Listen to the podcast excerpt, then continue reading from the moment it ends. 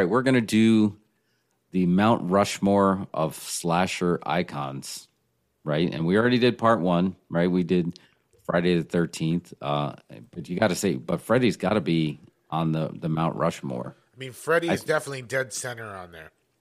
right? So then He's you, either um, Washington or Lincoln, and Jason Yeah. is either Washington or Lincoln. he's on there, and this could be a great debate. You know, they always talk about this in wrestling. Sorry, Terror Train's really loud right now. They always talk about this. Who's going to be your, you know, your Mount Rushmore of of professional wrestling? And I think it's way harder in wrestling, but for horror films, it's going to be interesting because you're going to your Mount Rushmore of slashers is going to have Jason. It's going to have Freddy Krueger. It's going to have Michael Myers. Now, this is where the debate is going to be: who would be number four? Probably like a tie between Hellraiser and Ash. But what about Leatherface? Oh, Leatherface! I forget about Leatherface. Now, and then you also have. I mean, you could maybe could you make an argument that Chucky should be up there? I mean, that was late '80s. I I say know. that as as, and you better choose wisely because look who's behind me. How many faces are on Mount Rushmore? Five, Four. four. Four, yeah. So Jason, Freddy, Michael Myers, and then that last spot is up for grabs. Yeah, I think that's. But I mean, can you can you have a rotation? Because I think that's really tough.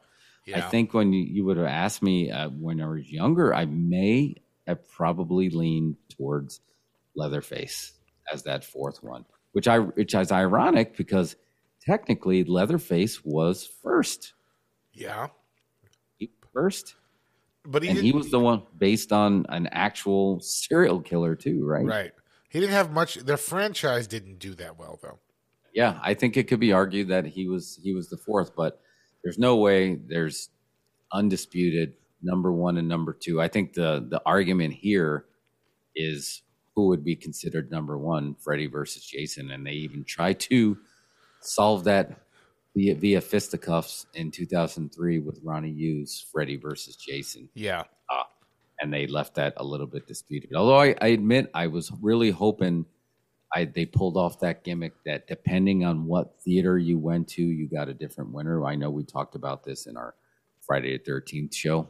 yeah. That, that would have been cool. Like, well, which which version did you go? Because I would have went back twice until I saw both endings. Yeah, put a couple Like- endings. Yeah, go three ju- endings. We'll go see them all. Oh, I would I would have loved the third ending. You know, Clue did that, right? Didn't Clue do that? Like they did. the- I don't know how well it worked. I never like when it came to cable. It just had all the endings, right? So I don't. Yeah, they just they just balled it in there. Now I'm gonna go home and sleep with my wife. That's all I think of when I think of. Clue. I feel like the movie wouldn't have been as cool with just one ending. I don't know. yeah, To me, the three endings make it. We're going on a serious tangent. We're supposed to talk about Nightmare on Elm Street, talk about Clue. no, But like, uh, I don't know. Oh, that it, I don't know that it works with just one ending. That doesn't make any sense to me. I feel like the movie had because- to have those alternate endings. right? Yeah, especially that's how it was based on the game. Every time Yeah. it was going to be something different. So I really would have liked that to see that in uh, Freddy versus Jason. But yeah, we went on a little bit of a tangent. But let's see. So we No, okay, so like Sounds just jump right into it. This is exactly where it needs to go next. Part two comes out. You Nightmare on Elm Street was like because I was like pretty young and my mom knew about it and she was like, Oh, we gotta see this movie because it's like she was always like knew what the hip movie was when she was young. So like oh, we got to see Nightmare on Elm Street, and like you know, do the thing, whatever, d- d- make a dub, and then watch it later, and then like, uh, you know, so I watch it, and it's just like it's it's it's amazing. It's like one of those ones you watch over and over. Part two comes out, and you're like, what? It's like what? yeah, what? sharp sharp turn. what happened it's kind of like that's one of those instances where you can like if like somebody asks ever asks you is like what does a director do I said, i'll show you this is one director this is another director you get it you see what happens Yeah, um it just I- it was it was bad well, There's no other word. yeah, there's some. Well, here's some right off the top of my head, and I'm sure it could be debated. You know, because I think Freddy's Revenge uh, Part Two found an audience, and they found a sub story in there. But Nightmare on Elm Street, the OG, in 1984, had the benefit of being directed and written by Wes Craven, and then less than a year later, they turned around Part Two with a completely different director and a completely different writer who was not the director. Because they were in a hurry to get it made, then they didn't want to wait for Wes Craven. Here's a piece of trivia about Wes Craven. I don't know if you knew this. He was raised like strictly Baptist, and he didn't even see a movie till he was 20. Wow. Oh, I did not know that. That's bananas. That's a fact. And then he, and then just like a, just like a virgin after finally getting some, he just burst onto the screen and just made gold. It's funny because his first movies are like super disturbing, and I heard he directed pornos too. Oh yeah, before he was Wes Craven, because that was just kind of a thing you did instead of you know like uh, working on indie films, you worked on pornos. Yeah, I feel like there's a lot of crossover between like, like soft porn and, and horror movies, but the first, you know, going back to the the first Nightmare on Elm Street, you know, when when you hold it, you know, right next to Friday the Thirteenth as the original, one of the big things that I think won it over was they both had an iconic memorable kill. And then later on, it ended up they were killing a future Hollywood megastar. You know, Friday the 13th, everybody remembered, you know, Kevin Bacon getting the spear through the neck on the bed. Well, everybody remembers Johnny Depp. I remember people being so excited about the kill uh, of the in the waterbed, and I didn't really understand it because I'm like, wait, how did he die? Because the, the bed just kind of opened up and then all of a sudden like all the blood just went to the ceiling but i just remember everybody was just like that is like so rock and roll like oh man that was so cool. Did you see when that guy I died mean, on the waterbed? it's pretty unique because i mean if you think about it like um he's pulled into the waterbed, which is full of liquid, and then I guess you know you assume he's getting cut open, so his liquid is mixing with the waterbed liquid and shooting onto the ceiling. I mean, it's it's gnarly, you know what I mean? And uh, it's it. I don't know that movie. The thing, one of the big differences between Nightmare on Elm Street and Friday the Thirteenth is I think Friday the Thirteenth they got better in quality in one through four whereas Nightmare on Elm Street was kind of all over. The, the first one was like a masterpiece. The second one was a complete clusterfuck. The third one is a sequel to a masterpiece and is also a masterpiece. Yeah, for and, different reasons. I agree. Yeah, and part four is pretty good too. You know what I mean? Yeah. Whereas Friday the Thirteenth, you've got the first one. Well, I guess it's beloved, but I feel like it's weak. I think it's one of the weaker ones. You, I feel like that one is one of my least favorite to watch. Part one. Like part one. Uh, yeah. Well, part one, I think they were really were like legitimately trying to, you know, going for trying to be terrifying. Yeah. And and then slowly, you know, basically Freddy's, you know, when Freddy started like leaking into the one-liners, I feel like they were uh, becoming more aware, and they definitely became fodder later on for, you know, Scream. You know, Wes Craven's other one of just like, you know, okay, people are quite aware of what we're doing here, so they almost like they were the reason for that because Freddy just like, oh, I want to hear Freddy say, "Welcome to prime time, bitch," and then drop a TV, you know, in the head. Uh, and you're talking about Dream Warriors. You know, if we jump ahead to three, Nightmare on Elm Street three, Dream Warriors is what I would consider their Rocky three. That all of a sudden it just had like this very late '80s excitement feel to it, you know, of just like, you know, and then had the the memorable Dream Warrior song. Yeah. Right. I don't know. It just felt like that just felt like their their Rocky three. And then you had I mean, somebody that you had someone this is when they introduced uh, basically a new foe, right? Because before that they they brought Heather Langenkamp, who was not in the second one, back. Her the house was the problem, and Freddy's Revenge. I mean, the second one had no connection to the other films other than Freddy. So yeah, but you know, then you had Patricia Arquette that actually had like some kind of mystical powers, you know, that made her able to compete with Freddy, which Friday the 13th tried later. Then they brought back Heather Langenkamp and then Larry Fishburne. Larry Fishburne was in it. He's in there as the orderly, yeah. Yeah, it's just like so I I feel like that was definitely their their Rocky 3. I mean, when you say what Rocky 3, you mean just because there's a huge shift in in in the tone or whatever? Yeah because yeah. I to me like I feel like uh you know Nightmare on Elm Street two, Nightmare Nightmare on Elm Street two um excluded from from the canon. I think Dream Wars is a great sequel to the first movie, and to me, it's yeah. like Terminator Terminator one to Terminator two. Oh, agree. Or Alien to Aliens. Right. Yeah, that, would- just that would be massive, another it's just a massive upgrade in using the premise and turning it into a bigger, more action centric premise. You know. Yeah, I t- yeah, I totally agree with that. They could have just like Freddy's Revenge could have been like some kind of spin-off. You know, maybe that's why they took a year off between Freddy's Revenge and Dream Warriors. They're like, whoa, okay, because I noticed the screenwriters on three they had Wes Craven and then they had Frank Darabont on there too. Yeah, like, Wes. Wes Craven wrote like the original pitch or whatever, and I think Frank Darabont was one of the rewrite guys. But I mean, yeah, some huge talent working on that movie. yeah, And the director is like Chuck Russell. He directed The Mask, and he's directed all kinds of other stuff.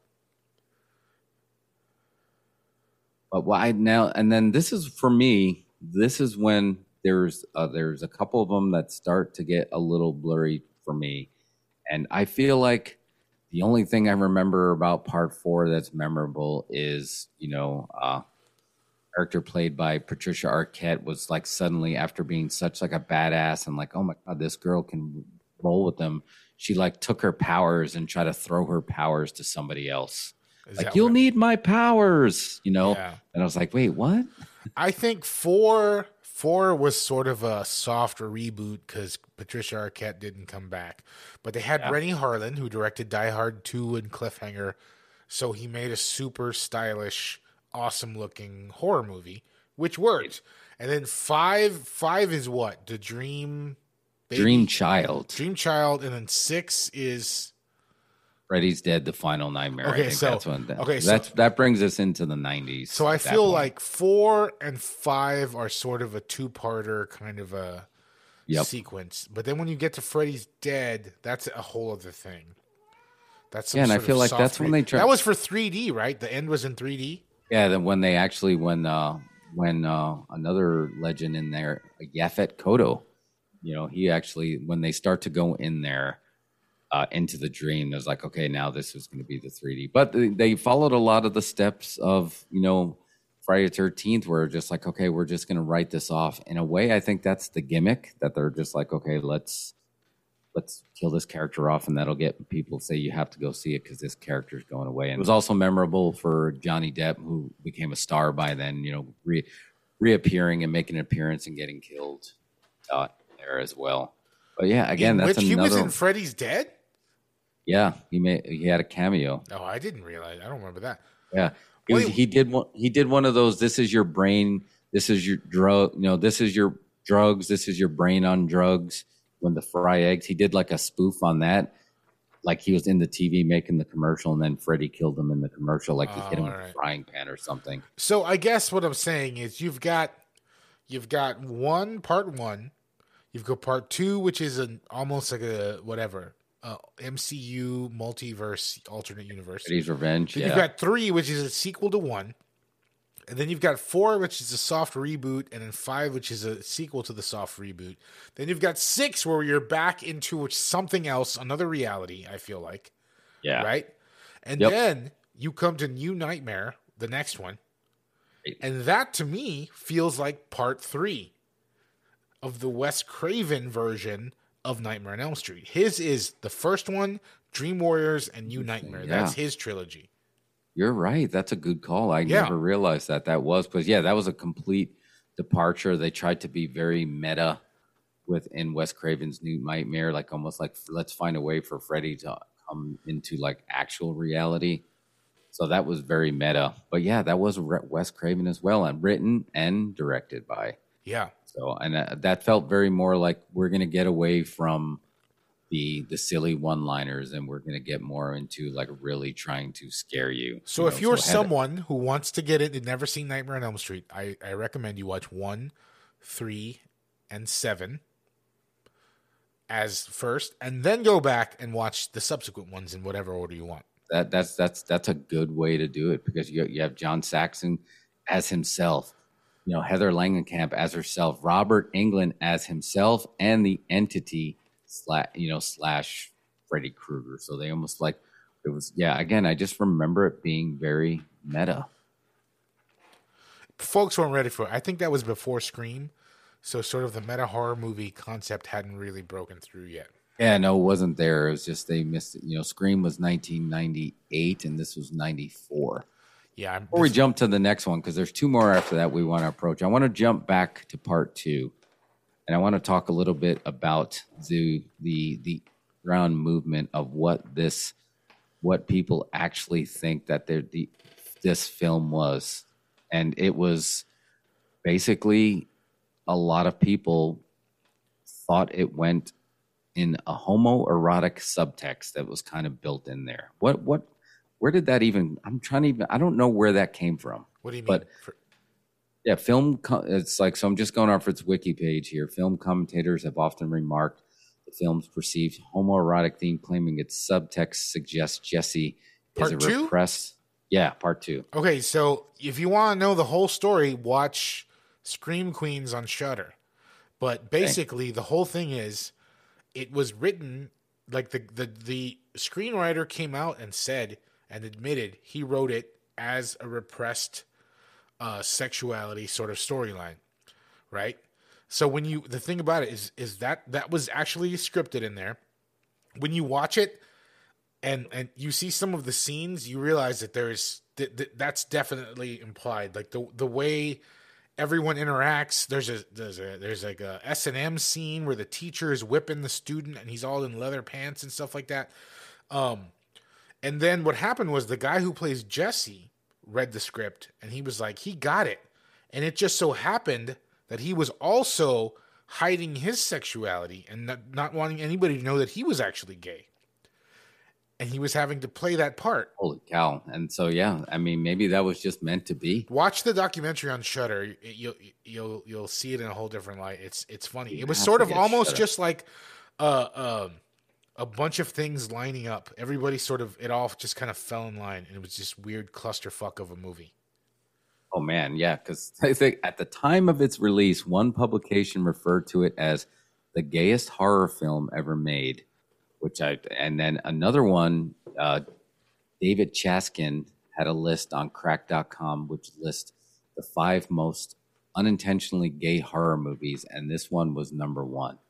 And I remember uh, seeing this as you know, and maybe it was just because I was a kid. I had no idea. I was just, I was just there for the Freddy, you know. So Yeah. I, I didn't see it, but now I would be really interested now going back and watching it and just seeing, you know, because at the time there was a lot, especially there was a lot of, you know, in Hollywood, right? That like you couldn't be as out as you can now. So th- this was the way of just like, you know, I feel like fiction somehow finds a way to start basically massaging people's brains to accept things that they weren't willing to accept before, whether it's technology or aliens. Maybe this is that as well, right? That it's just like, hey, it's going to be okay. This is normal and it's not going to hurt anybody. So just relax. Yeah, and it's also a fact uh, a factor of, you know, they had only made one Nightmare on Elm Street. They made the first one; it was a hit.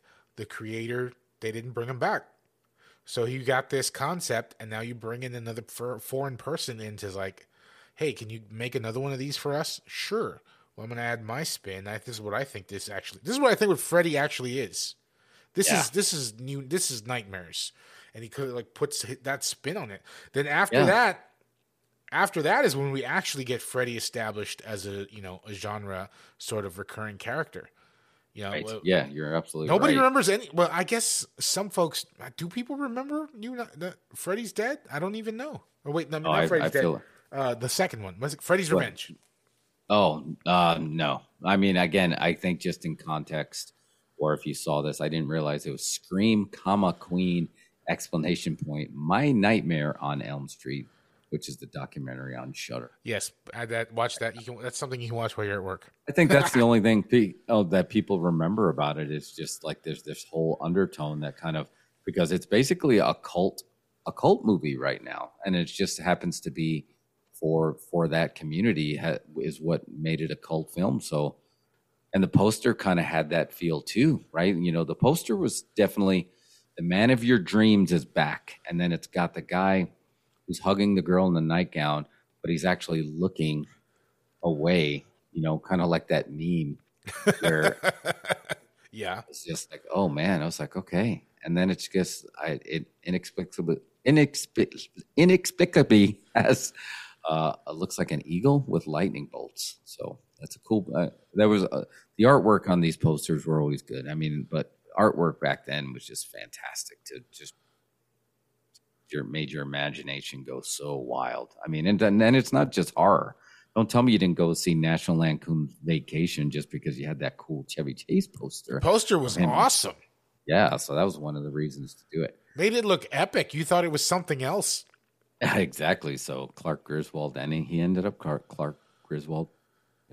All right, so we jumped ahead. So we covered the the core, and then I liked I like your suggestion of, of I, we can almost call this like you know how the Star Wars has the machete cut. You know, your the Mario trilogy. You know, of the Wes Craven trilogy, you did a machete cut and said Nightmare on Elm Street, Nightmare on Elm Street three, and then Wes Craven's New Nightmare is the trilogy built within this franchise.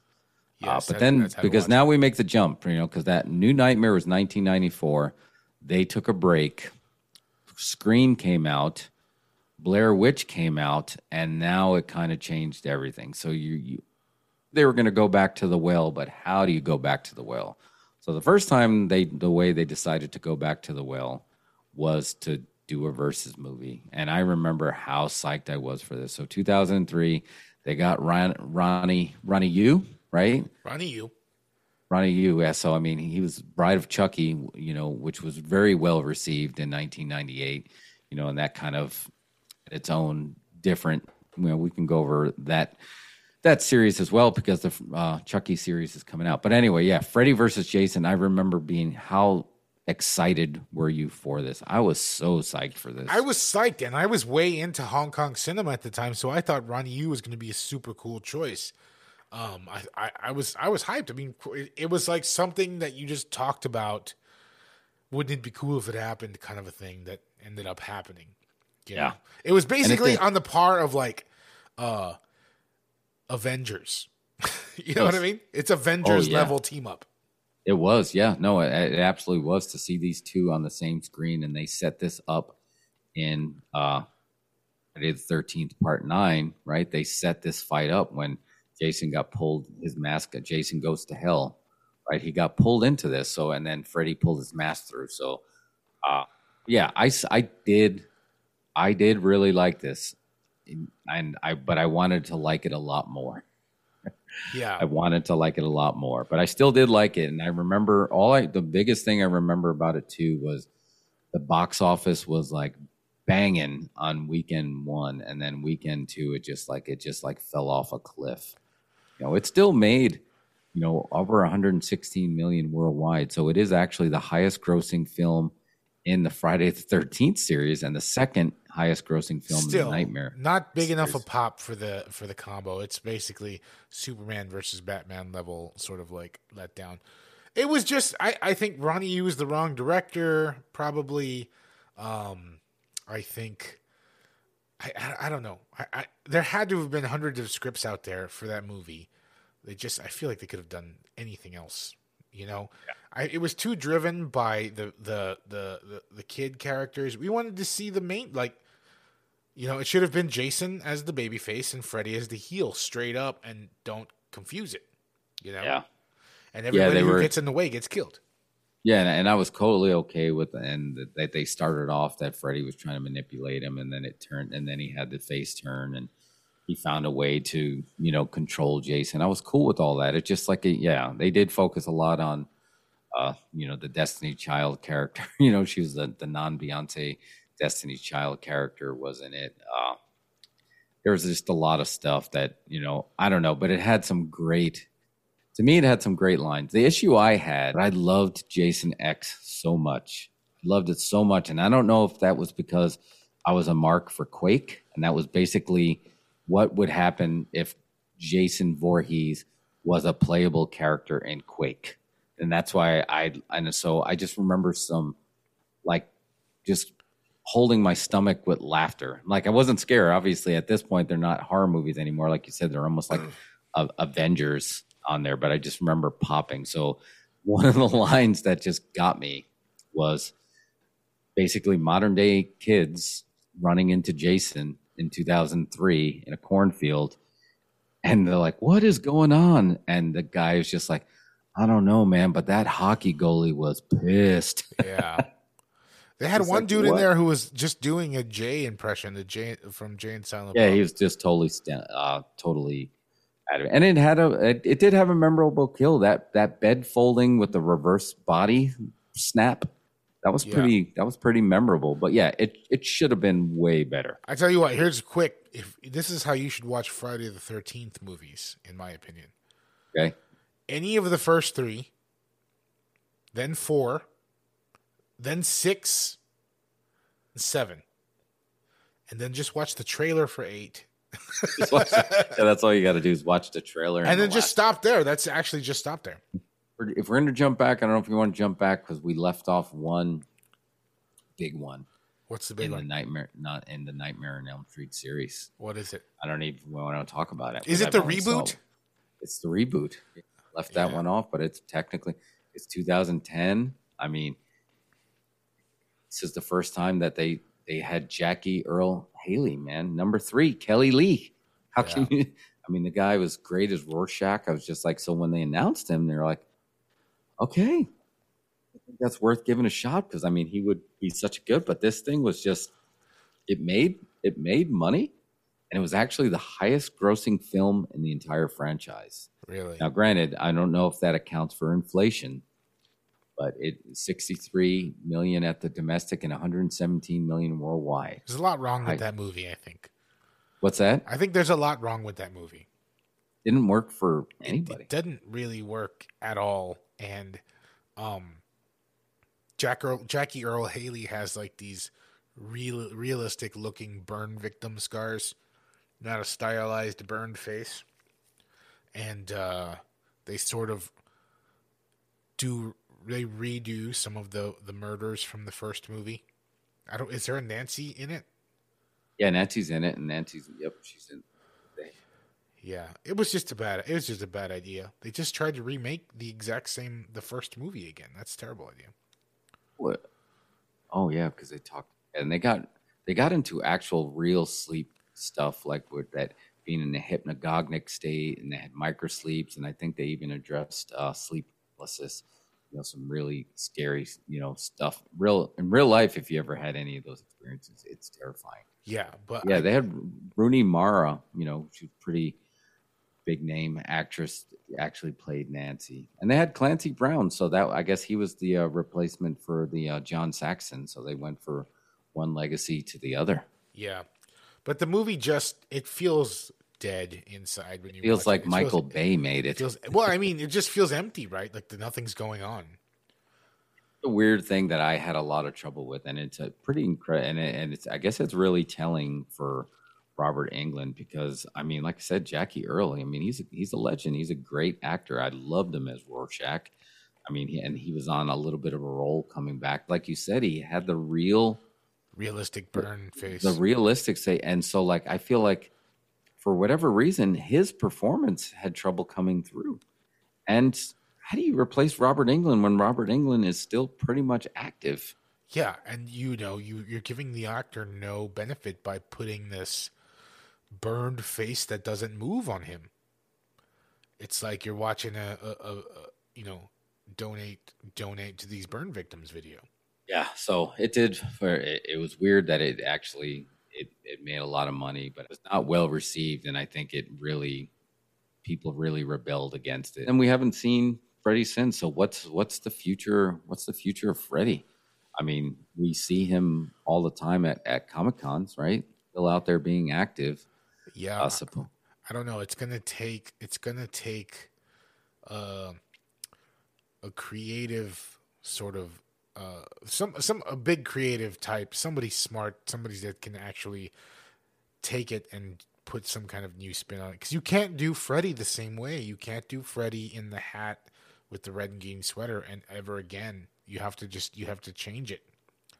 You know Yeah, I agree. you have to you can do the you can do the the the the glove but every everything's got to be different and you've got to make that scary somehow like maybe freddy lives in your phone Wow.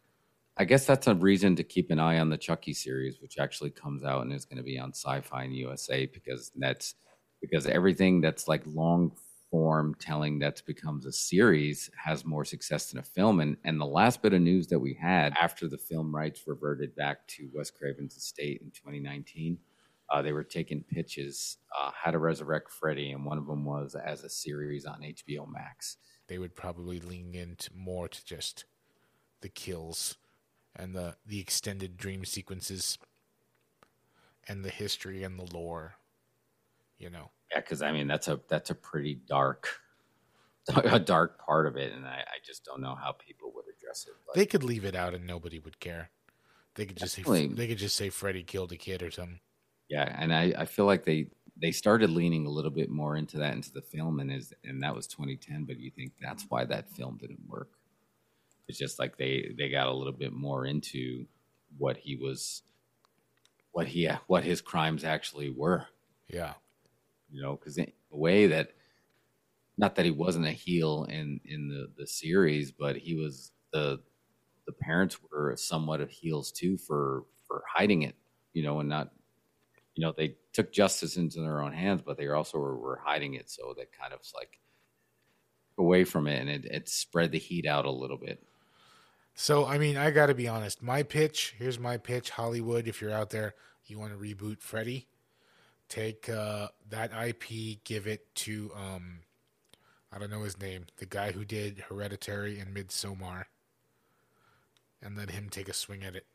Because he can yeah. he can handle disturbing material really well and sort of not rub it in your face, but de- definitely show you the the horror of it just grab and recenter and reboot the horror of someone killing you in your dreams and you're afraid to sleep. Someone needs to capture that sort of insomnia of it, you know, the the the the not being able to tell when you're awake and when you're asleep because you're falling in and out of it because you're fighting it all the time. It needs, yeah, it, needs I, it needs somebody that can take that concept and make it serious again.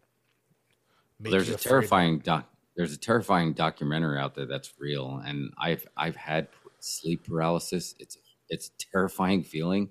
There's a documentary out there that actually explains yeah. when it's happening, and it's terrifying. And if they can somehow capture that, I think it would do really well. Because look, there's money to be made.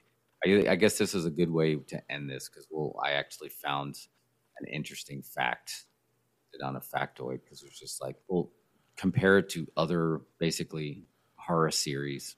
Let's just compare it right out to the box office. So, where would you think Nightmare on Elm Street rates in all the horror series that we talked about? Like, what's the highest grossing? Do you think Nightmare on Elm Street's the highest grossing?